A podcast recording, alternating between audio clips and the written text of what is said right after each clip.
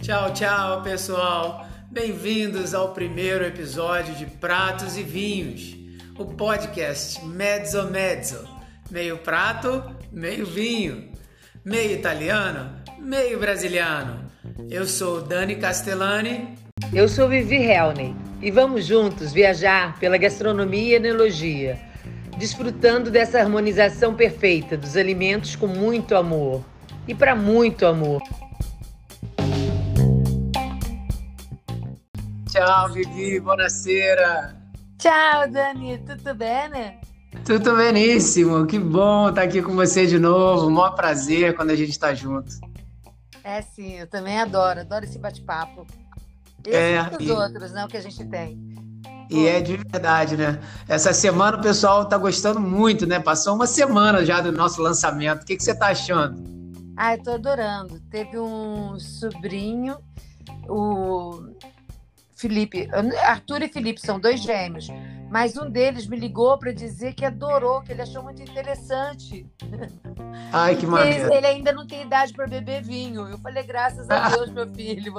Qualquer então, dia vai falar do suco de uva. Isso, vamos fazer um episódio de suco de uva para ele, com vários tipos de uvas diferentes, uva Bordeaux, uva Niágara, e ele vai gostar de conhecer, vai fazer degustação de suco.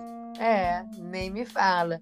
Deixa eu te falar, eu estava com um livrinho aberto aqui, eu vi que, esse, que hoje o dia é vendêmia, não? Então eu estava dando uma olhada aqui no livro, em português, e aí ele falava das uvas são desengoçadas. Desengaçadas. Ah, desengaçadas. É uma... Desengaça. É, é, aqui é a idade que pega, não, mas tudo bem. Que nada... Mas... Eu adorei essa palavra, desengaçada. Acho boa, é divertida. Eu também acho, desengace é muito legal. É a, a hora em que a gente tira as uvas do cachinho. É o, é o cachinho da uva, e aí quando você tira os gomos, né, as, é. as próprias frutas do galho, ali é o desengace. Ela então, desengaçou. É, da Itália era alguma coisa como esgrapolar, é bom. Não me, não, eu não me lembro bem agora. É, é, parece mesmo esse som aí. Eu lembro de já ter é, ouvido essa palavra. É, tirar do grappolo, não quer dizer da, da, da, dos ramos. Porque depois o grapo, aquela parte que são os ramos, vai formar a grapa. Eles vão ah, fermentar para fazer a grapa. Você sabia também que tem uma azeitona italiana que se chama Grappolo? Não. Nossa, é uma das minhas favoritas. Eu fiquei tão impressionado. Vou fazer uma pesquisa sobre essa etimologia, a origem do nome Grappolo, para a gente descobrir, porque achei isso muito interessante. É o meu azeite favorito. É, eu gosto da pequina espanhola. Da Ligúria é. também. Eu gosto de azeite em, em si. Mas eu gosto do azeite italiano, eu gosto do sul e da Ligúria. E, e gosto dos espanhóis. Tem um azeite premium lá que é da Nozegons, que chama Nove seconds, um negócio assim. Até tem uma amiga minha que ela é, é sommelier de azeite. Qualquer dia Ai, vamos chamar para conversar. Ela é muito legal, cara. Vamos, vamos mesmo. É. Inclusive, chegou uma Caramba. boa ocasião para a gente agradecer. Eu quero realmente agradecer a todos que estão aqui escutando o nosso podcast, porque são pessoas muito queridas, estão vindo a semana toda mandar bons elogios em agradecimento a eles. Quero dizer que todos os canais estão abertos, né, Vivi? É. Tenho certeza que a gente vai adorar de juntos receber ideias, sugestões. E quem quiser até vir para o podcast, trazer umas experiências, manda uma mensagem para a gente. É, isso mesmo. Eu tive até uma, um, um colega que ele falou para mim, é colega, amigo, é uma pessoa que eu adoro, a gente conversa vinte e quatro horas por dia, porque ele me liga, ele me manda uma mensagem, tipo meia-noite, eu respondo para ele às três da manhã, ele me responde às cinco, e assim vai. Não, eu acho que ele sofre de insônia como eu, e então... Como nós. É. Somos entes noturnos gente também. Gente della notte. É. Bravo. É, tem Giovanotti, é, que é uma música maravilhosa que fala dela, gente della notte. E aí, é, conversando, ele, ele... Ih, esqueci o que eu tava falando. Ah, perdeu o fio da meada com, com a ideia dele. É, da gente dela nota. Não, peraí, agora eu esqueci. Não, depois eu volto, então, lembro. É, depois ele vai voltar no, no papo também. Ele mesmo vai mandar a vibração de lá ah, e a gente vai... lembrei. Ele, ele escreveu pra mim, Vivi, mas de você eu esperava uma coisa mais técnica, não? Aí eu peguei e falei, não, Ju, imagina. Aqui é, é um bate-papo, é uma coisa leve. Hoje em dia tá tudo tão intenso que é melhor a gente fazer uma coisa leve, uma coisa pra pessoa escutar e depois ir dormir, né? Bravo, bravo, é essa ideia mesmo. A gente, desde que começou, quer que seja leve e que as pessoas sintam prazer em curtir, né? Deliciar. É. Vocês estão aí todos com uma taça de vinho? Eu tô com uma taça de Cabernet Merlot aqui. E você, Vivi? Eu tô com uma taça de Beaujolais. Oh, oh, que beleza! Um Gamay, é, Chateau Cambon. E, e... E veio da dica, né? A última dica do Bar M P B foi justo esse vinho que eu falei, é. falando sobre a entrada do outono, os vinhos tintos mais leves, e o Gamay Beaujolais é um vinhaço para essa ocasião, é. né? E a gente tinha falado que hoje o podcast era de vendemmia, não? Vamos contar é vero, um pouco. Andiamo parlare. É.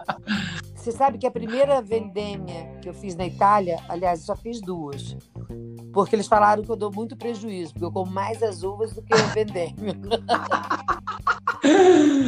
Poxa vida. Você, eu fui num lugar... O, o cestinho de vime, né? Todo mundo vai para dentro da, do Parreiral com um cestinho de vime, o seu volta vazio. Não, o meu voltava cheio, mas sabe o que aconteceu? Eu fui, nós falamos, eu falei, onde que é para mim...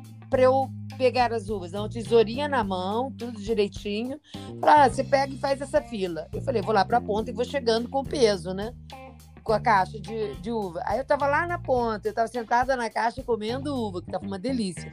Aí levei umas duas caixas cheias. E o que que aconteceu? A minha sogra falou, onde é que você tá vendendo, velho? Eu falei, lá. Ela falou, não, meu Deus do céu, lá é do vizinho. Eu falei, mas ninguém me avisou. Não tinha cerca. Eu peguei por lá, é a mesma, parece uma fila só, não uma, uma, uma linha de uvas, e vim colhendo. Eu tava colhendo é. do vizinho. Colheu a uva do é. vizinho, né? Esse é. blend deve ter sido especial. Boa. Fizeram um em homenagem ao vizinho nesse é. ano. E, e a coisa mais gostosa que eu achei do vendemmia foi o, o almoço. O almoço, é? Porque é? minha que sogra levava umas garrafas de vinho, colocava para esfriar no riachinho que passava, e aí ela abria um cesto assim e tirava uma panhota grandona e cortava em tiras, passava o alho na panhota, espremia o tomate ali em cima e azeite. Meu Deus, que hum. delícia! E pegava... a salsicha seca, não? Salame. É, é como se fosse um salame. Cortava e a gente comia essa salsicha com esse pão e tomando vinho. Ah, a segunda Poxa, parte da pandemia estava maravilhosa. Ah, é, garantida, garantida. Com uma, uma experiência gastronômica dessa, já tinha metade do caminho para o vinho ficar bom é andado, né? Simples e gostoso.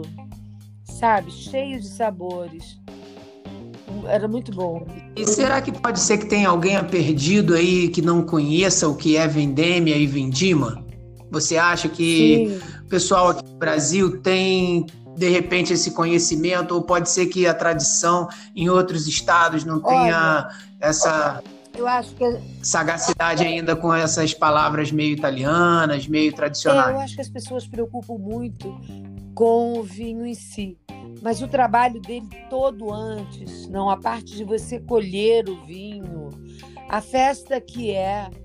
Tem pessoas, eu fui numa vendemmia, me convidaram para uma vendemmia, eu fui de calça jeans, já preparada para ir para o campo, porque com o segundo ex-marido eu tinha, eu tinha eu aprendi isso em família, e vendemmia falou, não, estou disponível, tudo. Cheguei lá, era uma festa maravilhosa, dentro da da parte de baixo da casa, que seria uma garagem, acho que de inverno e tudo, mas enorme, um salão enorme, onde tinham mesas todas, e a família preparou um prato característico do, da, da região do Piemonte, na Itália, chamado bolito, que são vários tipos de carne bolidas.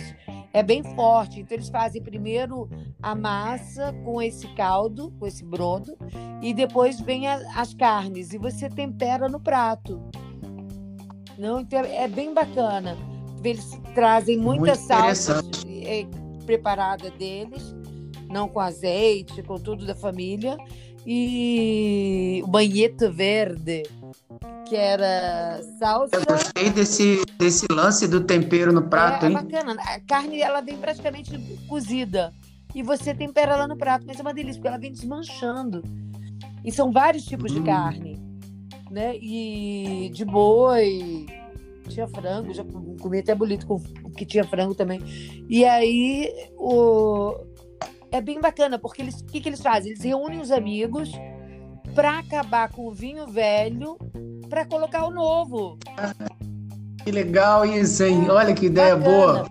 Eu fui é. ver lugares, eu falei, mas como fazem para colher as uvas dali?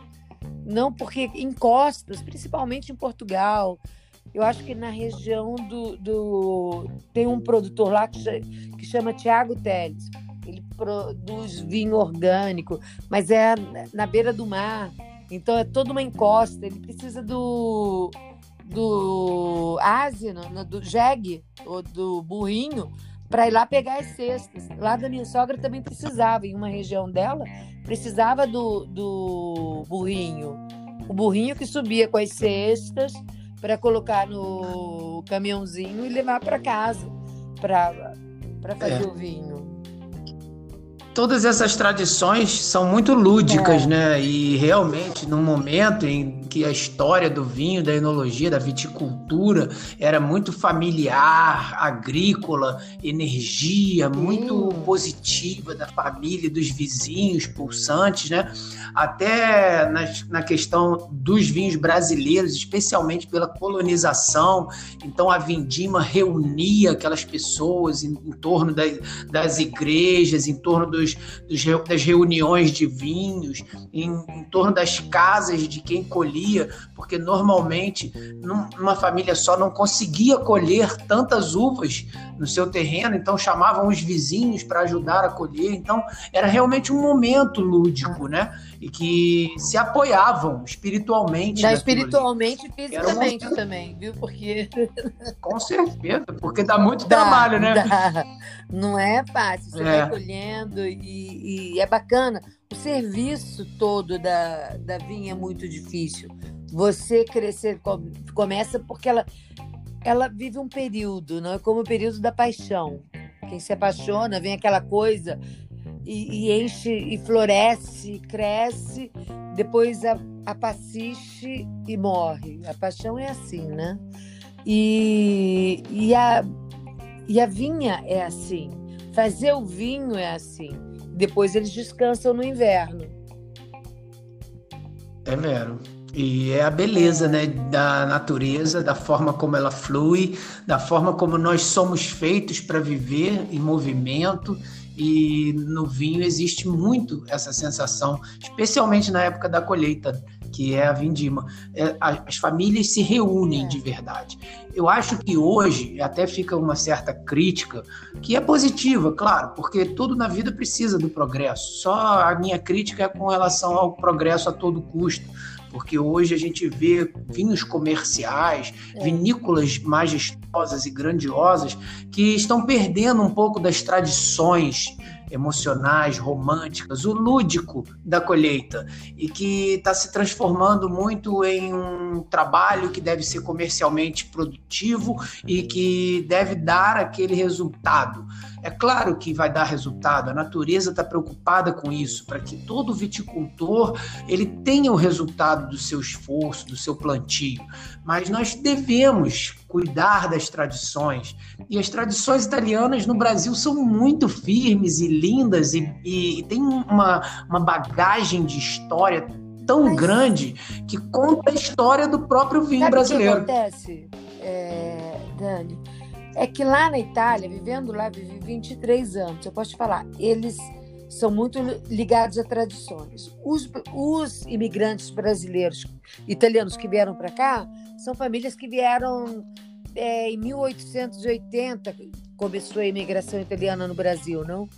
E antes da guerra também, depois da guerra, eu tive meu, meu terceiro sogro, tinha paixão por ele. Ele me chamava, não é, Vivi, ele me chamava de Divina.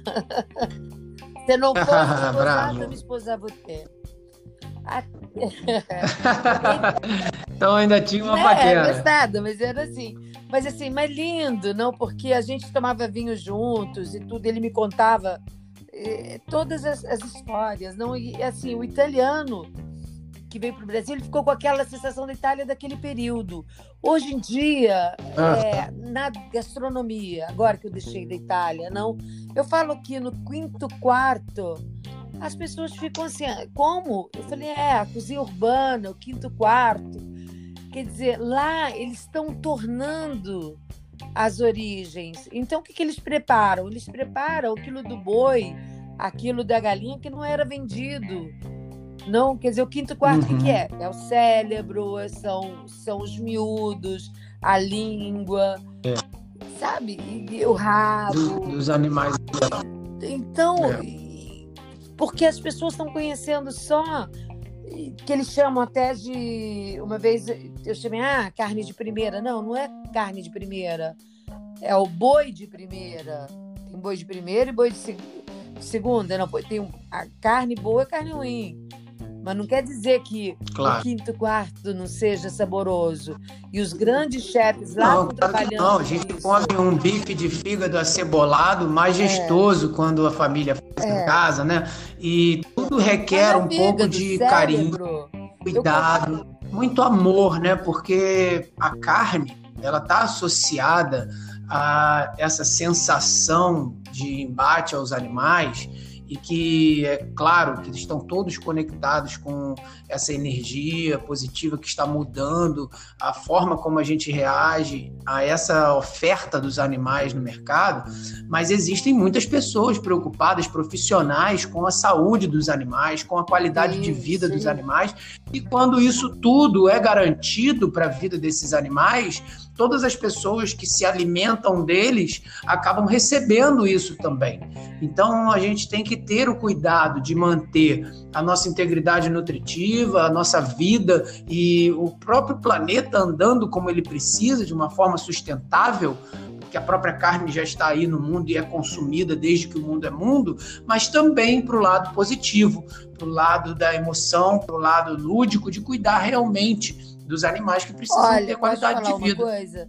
O Brasil é um, é, é um dos grandes produtores de carne. Eu sei, minha família é de Mato Grosso do Sul, produtora de carne há, há mais de quatro gerações. Então, é, eu posso te dizer que o nosso boi, o boi pantaneiro, é uma carne orgânica, porque é, é estado livre. Ele come pasto, ele não come rações e tudo. E, e você faz um milhão de coisas com boi. Você faz da creme para pele até o fio para costurar as pessoas. Então, mesmo que se as pessoas não comessem mais carne, que é impossível, porque você precisa da, da, da química da carne para certas enzimas no organismo. Eu não sei dizer, eu... eu Eu conheço, eu já li a respeito, mas eu não sei, a fa- não sei falar, tá? O organismo da gente precisa. O homem é um ser que come carne. Ele precisa da carne para poder viver. E, e mesmo que algumas pessoas comam só verdura, que sejam veganas, que amam um estilo de vida diferente. Tudo bem, são escolhas. Mas... Claro, eu, eu acho todas justas. É, honestamente, é cada... na minha opinião, é, como é, se é muito então. digno o ser humano realmente abrir mão de comer carne. Eu concordo que isso é uma evolução, de certa forma, espiritual no começo e que pode se tornar uma evolução física se o nosso corpo se adaptar a isso. eu não sei se nós somos preparados. Isso é uma opinião é. pessoal, né? O Daniel acha. Eu tenho diminuído a frequência de carne e tenho buscado as origens dela. Porque pelo que eu acho do consumo de carne, eu continuarei consumindo carne, mas quero garantir que toda carne que eu consuma venha de origem de qualidade, onde os animais que deram suas vidas para aquele alimento tenham sido respeitados e colocados em condições dignas, tanto de vida e de morte. É só isso que eu peço. Quando eu escolho meus, meus ovos caipiras, quando eu escolho a minha carne em empresas que eu tenho acompanhado pela internet, quais são a manu, as manutenções deles dentro dos sítios, das fazendas, eu faço isso com o meu alimento. Mas cada um tem uma proposta ah, sim, diferente, né, para os seus alimentos. Mas o mundo é belo porque é vário. É bravo. Então... Mas a gente estava falando de vendêmia, não? Eu só falei um pouquinho da carne, que tem... É, e a gente foi para o mundo é. da carne porque durante a, a comida na vindima, né, a, a forma da gente se alimentar enquanto está lá colhendo a uva, é claro que vai aparecer um defumado. Imagina na Itália quantas vezes você não está lá colhendo a uva e vai comer um prosciutto feito na, cortado ah, na hora ali. Da, da, os salames, da nona. O capicola, o... É. Uma polenta. A polenta de inverno no norte. É, é vero. E, e, longe, e a gente está porque... também falando das tradições, tem falado aí de ideias. Conta para mim se você teve assim, alguma história muito interessante nessa ida e vinda da Itália. Durante a vindima, se teve alguma coisa assim que te chamou a atenção de um prato especial ou uma atitude da família? Lembro. À noite, a, a, eles comiam polenta, realmente, porque a polenta é, ba- é bastante rápida. Jogava uma li- um porquinho na, na panela, faziam bem úmido e depois jogavam em cima da polenta e todo mundo ali comendo, porque... Você colhia, depois ia esgrapolar, não? Tirar do grapo os... os... Desengaçar. É, isso aí. E depois, aí. eu lembro que daí todo dia tinha que cuidar da temperatura e tudo, mas o, o período, o dia da vendêmia, os dois, três dias que você levava para vendêmia, porque as terras lá são pequenas, que a família levava para vendêmia, era período em que você... É, de dia comia esses lanches, não? Às vezes iam sanduíches de, de, de apata com fritada ao pepperoni. É, para mim era a minha predileta. Que coisa boa! E tudo com azeite. Até que existia maionese, nem manteiga. Era azeite. Muito bom. Muito, uma delícia. Que delícia. É, era um mundo... Você sabe que aqui no Brasil a gente tem algumas tradições, né, de seguir algumas orientações que os, os colonos fize, faziam na época da, da imigração e que até hoje ela, eles mantêm. Se você for, por exemplo, para Bento Gonçalves, no Vale dos Vinhedos, ou Caxias do Sul, algumas outras cidades que têm bastante influência da tradição italiana, você consegue encontrar a pisa da uva, que é uma delícia de ver e de fazer. A pisa, que é o momento em que você tira as uvinhas lá da, do parreiral, da própria videira, direto para um, um balde, onde eles é. colocam no barril as uvas que você coletou, junto com aquele pessoal que também coletou naquele mesmo dia, e fazem, claro, ilustrativamente é, uma pisa, né? Porque essas máquinas, elas não vai ser produzido como um vinho é. comercial. Mas ele pode servir para que aquelas pessoas ali tenham lembranças bonitas daquele momento da pisa, e que é representativo, né? Conta a história do vinho brasileiro aqui no Brasil. É, é, lá eles têm essa coisa da pisa, mas não se usa mais. Mas eles brincam bastante com essa coisa e bebem bastante. É um, é um período que a gente não fica muito consciente, porque é muito vinho. Você começa a tomar vinho de, de manhã. Não. Quando eu fui para Serra Gaúcha, a primeira vez que eu viajei, eu fui conhecer as vinícolas, né?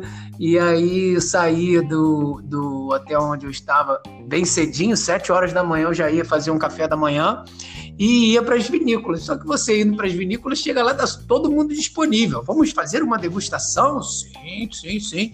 Aí os gaúchos já colocavam lá aquele vinho em cima da mesa, conversavam e falavam do vinho. Quando eu vi, era oito da manhã, eu já estava tomando um Cabernet Sauvignon. Quando dava cinco horas da tarde, imagina como voltava, né, para Bento Gonçalves. É, é impressionante, é Vinitaly. Vinitaly, eu tenho assim, meu Deus, que sofrimento. É a maior feira do mundo de vinhos. Oh. E é isso aí, você chega lá de manhã, você vai fazer negócios de vinho, você vai experimentar vinhos, vai provar, vai, vai degustar e tudo. Você começa a beber cedo, não tem. Eles não têm horário, na verdade, não. Falam, falam, mas ali quando você tá na vinha... Eu, teve um período lá na Itália que eu saí, eu tinha uma amiga minha que vendia enxoval. Aí eu ia com ela, e ela ia nesses paizinhos, porque as nonas não compravam para as netas. E a gente chegava, no país não tinha ninguém na rua e tudo. E quando a gente chegava na casa das senhorinhas, que estavam lá com o marido, porque os filhos já tinham ido para a cidade grande, já estavam é, com os filhos, os ne- que eram netos dessas senhoras, estudando e tudo. A gente sentava lá, eles traziam pão, traziam vinho, trazia... Tudo era motivo para beber e para comer. Eu engordei, ah, que delícia. Olha, eu engordei quarenta quilos na Itália. Calma, Oi, que isso! Não Nossa Senhora, tem que, tem que manter um pouquinho é. e um cuidado, porque se deixar, não, come e bebe eles, o dia inteiro. Eles te convidam, você não pode falar, ah, não, eu não como isso, não quero isso. Às vezes a pessoa passou assim, dois dias cozinhando, fazendo as massas, preparando tudo, porque a cozinha é muito lenta. Sabe, é, é, a cozinha italiana mesmo é muito lenta, é muito saborosa. Então, não dá. É como fazer a nossa feijoada. Você fica ali horas cozinhando feijão, colocando cada carne no seu tempo e tudo. Não é um prato que vem feito de qualquer jeito. Né? Aí era muito bem. Era muito é bom. Esvaziar a cantina é que eu mais gostava. Prazer e a experiência, né? A cozinha italiana, e normalmente quem vive de cozinha sente muito prazer na experiência do cozinhar. E aí é o momento em que a pessoa não está ali só preparando o alimento, ela está se divertindo. Então, quando você termina esse processo, ele também não acaba no serviço do prato. Ele continua, é uma energia pulsante. É, o fluido que está há dois, três dias não vai acabar em quinze minutos depois que você terminou seu último, sua, sua última garfada, né? Aquilo vai pulsar por muito tempo ao redor das pessoas que tão, estão ali, ao redor da, da, do próprio alimento que você acabou de ingerir, até ele ser digerido e tudo mais. Então, é realmente muito lindo o fato de você cozinhar para as pessoas, especialmente na vindima, onde você está trazendo toda a energia da natureza para as uvas que você quer e deseja e coloca aquilo ali para que o ano inteiro o trabalho de produção do vinho receba essa energia. Então, por isso, tão bonito a, as nonas levarem para dentro do parreiral os seus forninhos. E você, muitas das vezes, vê eles cozinhando e preparando as polentas ou então os merendins dentro do parreiral, enquanto está todo mundo colhendo e ajudando, ah, né, um ao outro. Não, eles não levam, não. Eles levam esses lanches. Ah, é... levam. É... E aí, depois você come quando chega em casa. Aí esquenta e faz, prepara tudo em casa. Mas é... em vários, eu fui em vários. Não, não fui em nenhuma grande. Mas isso grande, é muito do que eu... Em algumas vendêmias, assim, legais, que eu, na verdade, eu fui para beber. Eu trabalhei em duas só. Que foi acabar com o vinho. Isso vem muito do que eu falei ainda agora, que hoje em dia a gente está perdendo um pouco do lúdico em função do comercial. Se você viajar pelas grandes vinícolas, hoje as vinícolas não têm mais tempo para fazer um processo romântico na hora da colheita. Então é trabalho, suor, sacrifício para a gente conseguir colher todas aquelas uvas que estão nas fileiras e voltar a tempo para a vinícola para amanhã conseguir colher outro tipo, porque às vezes pois o é. clima muda de um dia para o outro, a chuva cai, a, o vento bate e é. as coisas são muito preocupadas que dê tudo certo. Então esse tempo, esse romance, essa, esse brilho da tradição fica muito mais por conta de cada um trazer do seu coração. Mas o que eu incentivo e que eu acho que deveria continuar é que durante esse processo as pessoas não precisam fechar os olhos para os espíritos, né? Deviam sim olhar para dentro enquanto estão fazendo seu trabalho, suor e muito sacrifício para fazer com que a uva chegue a tempo, podem também estar ali um do lado do outro cantando uma canção italiana. Você, você sabe alguma canção aí que você lembra? Ai, eu lembro de uma aqui.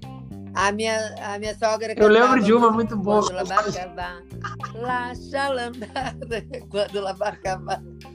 São músicas populares italianas. Muito boa. Eu lembro de uma, aquela... É, é, do, do italiano, né? Que fala... Lasciatemi cantare con la guitarra in mano. Lasciatemi cantare una canzone. Piano, piano, lasciatemi é cantare, perché non sono fiero, sono un italiano, italiano un italiano vero. Ah. Sim, tem várias, várias.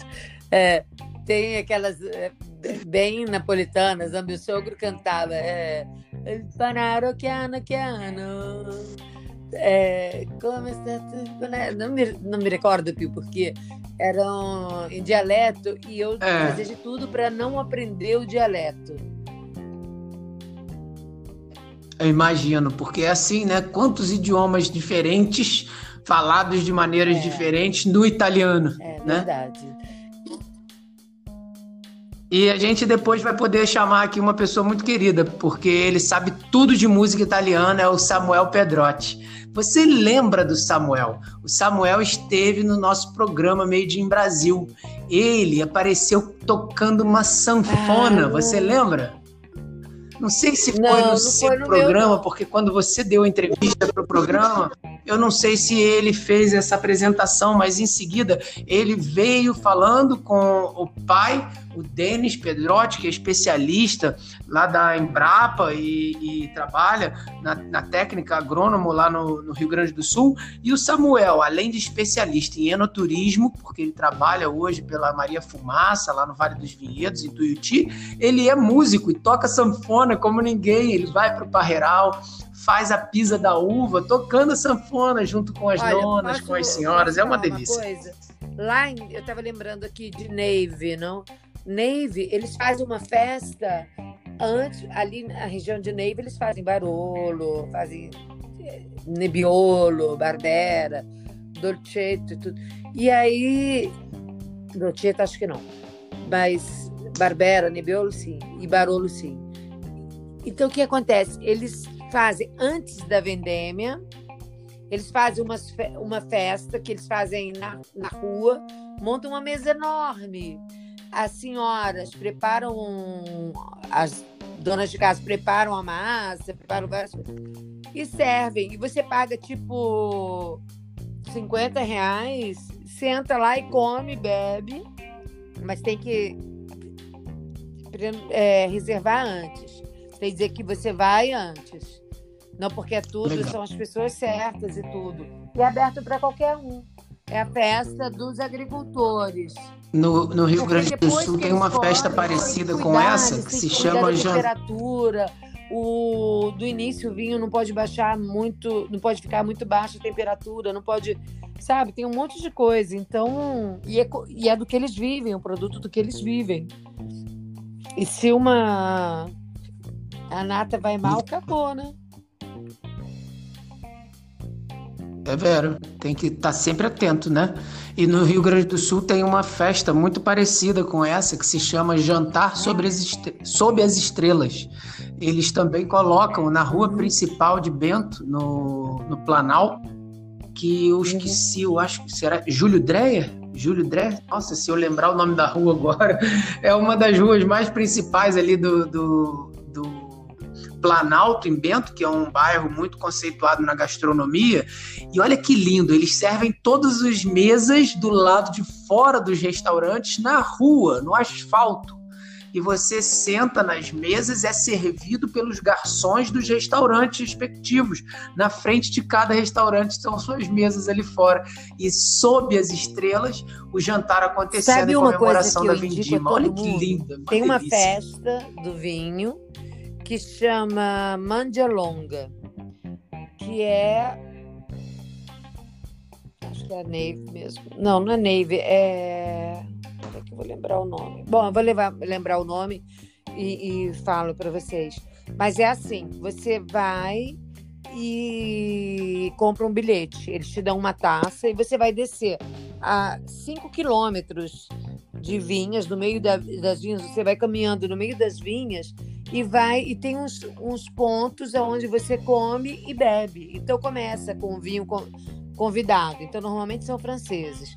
Aí depois, aí vem o, os antepastos, então são brusquetas e tudo. Depois você vai andando, aí tem o Dolcetto, depois tem o, do, o Barbera, o Nebiolo, e termina com dois pontos de Barolo. E isso vai, você, a, a massa toda feita em casa, raviolini, com não sei quantos ovos e tudo, mas assim, tudo feito pelas senhorinas e é tudo uma delícia. Quando você termina lá embaixo, aí tem um ônibus que te leva para a cidade novamente. Sim. É. Precisa, aí, né? Porque depois de tanto vinho, só com um ônibus carregado. Tem um palco com música, com tudo. E aí tem os vinhos doces, com os doces. Mas é um, uma delícia. Eu nunca saí de lá, Santo. Eu já dormi na cidade. O lugar... Peraí. Não, não é como é o nome de novo do é... lugar? Ai, eu esqueci. É?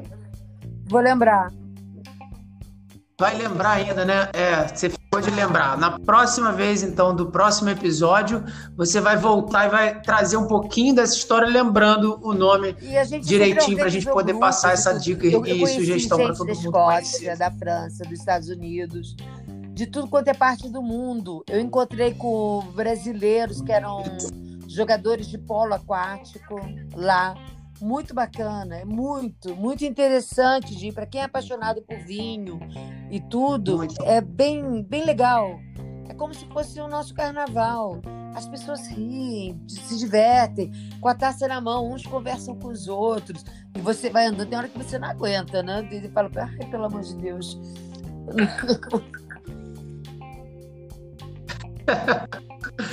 Vivi, eu acho que a gente está chegando ao final agora, porque foi tanta coisa gostosa que rolou durante a nossa colheita que começou hoje e que vai durar até o próximo episódio, vai ser uma semana de bate-papo. Eu convido todo mundo que está aqui agora para participar das nossas redes sociais, que entre lá no nosso Instagram, no nosso Facebook, aqui também no próprio podcast, você tem a plataforma que você estiver ouvindo, pode ser tanto o Spotify, quanto no iTunes, tanto no Anchor, qualquer plataforma do Google Podcasts, a gente está também colocando o nosso podcast no ar. Manda uma mensagem em particular para a gente, fazendo alguma solicitação, dando seu comentário, dando uma sugestão para os próximos episódios, e vai ser muito gostoso ouvir a opinião de todo mundo. O que você acha, Vivi? O nome do paizinho, meu Deus do céu, fui, eu fui numas seis banjalongas, era... é... Caramba. Não c'è problema, c'è, okay. c'è un'altra volta, próxima, próxima settimana. settimana. Então. Però... é così, é bravo. Tutte le giorni una, un'altra storia. A gente, na próxima semana, resgata essa com todo carinho para poder ainda ter um, um assunto para a gente começar antes de falar. Que, por falar nisso, eu vou convidar a todos que continuem aqui pelos próximos segundos para que vocês ouçam o final do vídeo e do áudio. O próximo episódio, o tema do próximo episódio vai ser surpresa. Fiquem aqui até o final. Oi. Vivi, um beijo muito obrigado. Todo Vamos mundo. terminar agora. Um beijo Muitos enorme. Beijos. Tchau, tchau.